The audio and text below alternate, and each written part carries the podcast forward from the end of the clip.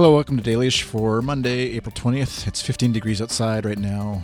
It's uh there's no wind chill, but uh, it was it was pretty cold this morning. Felt like uh, below zero, I think, or around zero, around freezing, as they say in the states or elsewhere, and uh, just not good. I, I want I want spring, but this is not a weather podcast. As I was reminded, I haven't said that in a while.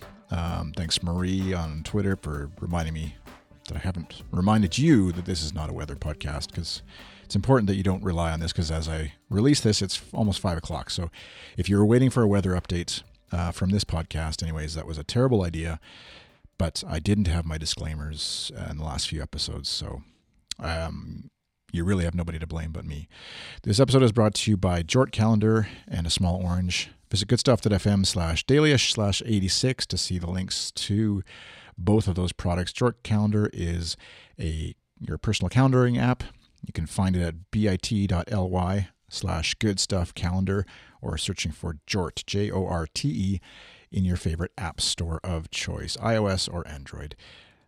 And this episode, I um, still haven't got a Listserve email as far as my message going out. I, I saw uh, somebody who works at the Listserve or volunteers or whatever at the Listserve replying to my tweet about it, saying, "So I like I know that it's in in the queue somewhere. I'm not sure how quickly. I, I got the email last Thursday, last Tuesday, almost a week ago, saying I won the Listserve, won the Listserve, and um, so and then within 48 hours I had to submit my email to them to the Listserve, and so I don't know how long it takes to actually be the next one in the queue. I assume they have a whole bunch sort of queued up and they manage it because obviously if I flaked out and didn't send something in, then they're waiting for the next person and yada yada. So any day now, I would suspect. So I'm kind of nervously hitting refresh or check my email each time I do.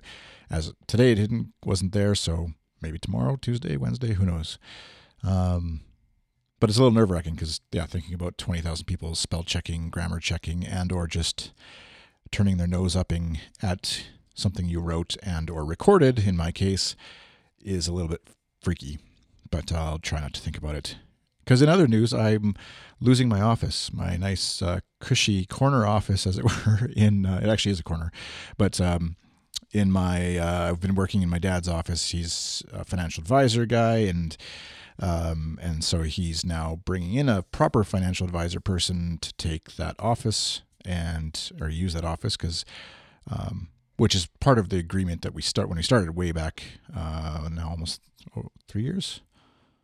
No four years almost now i think that i've been working out of that office um, was understanding that at some point it makes more sense obviously to have a financial advisor person in a financial advisor office not a web design guy along with financial advising stuff and uh, and so that's happening and so i'm getting the boot as it were and uh, so I have a few different options now, and I'm not sure what and where it'll take me exactly. Obviously, I can just work from home as I have been doing over the past while.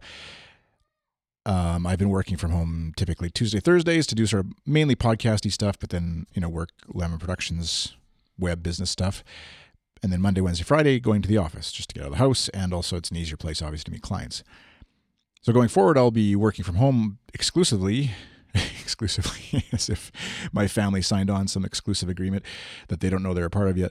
But um, and no, they know, but they uh, that'll be happening obviously in the interim.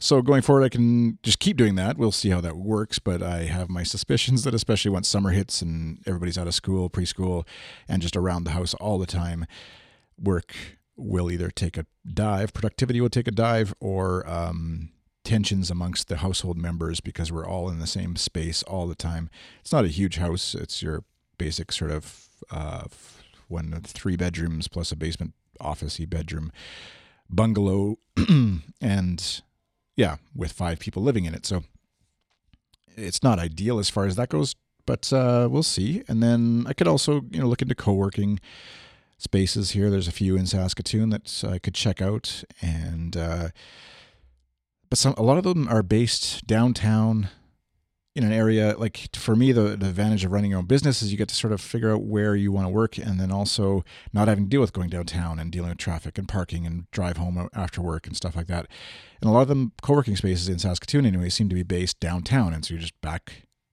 fighting with everybody else for parking and traffic and stuff. And so that's not really that appealing to me. Um, why doesn't somebody make a co working space in the suburbs for the rest of us? sounds very pathetic to say. Um, that or find a you know a shared office, an office somebody who has an extra office, sort of like what I was doing with my dad, but obviously in a different arrangement. Um, ideally, I'd like that situation if that happened to be like where I could actually podcast out of as well. And so that's creates a little bit of awkwardness because you need to be able to lock doors and soundproof a bit and stuff. And somebody's not really going to be doing that for a temporary setup if there was such a thing.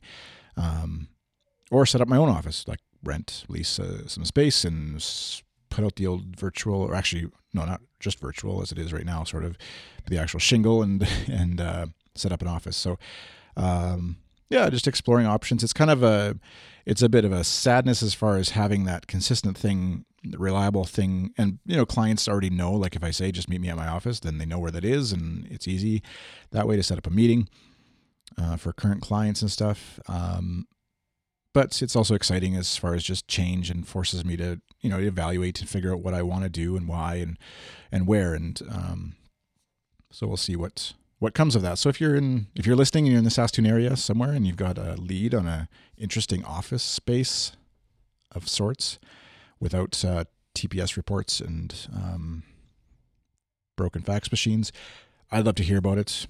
I Chris on Twitter, Chris at goodstuff.fm. I think this will be the episode. Maybe tomorrow I'll be back with um, news and reviews on being on the Listserve. At some point, I'll be on there, hopefully. I hope they don't keep me waiting for like months because that would be kind of torture to, as someone who has a bit of like social public appearance anxiety.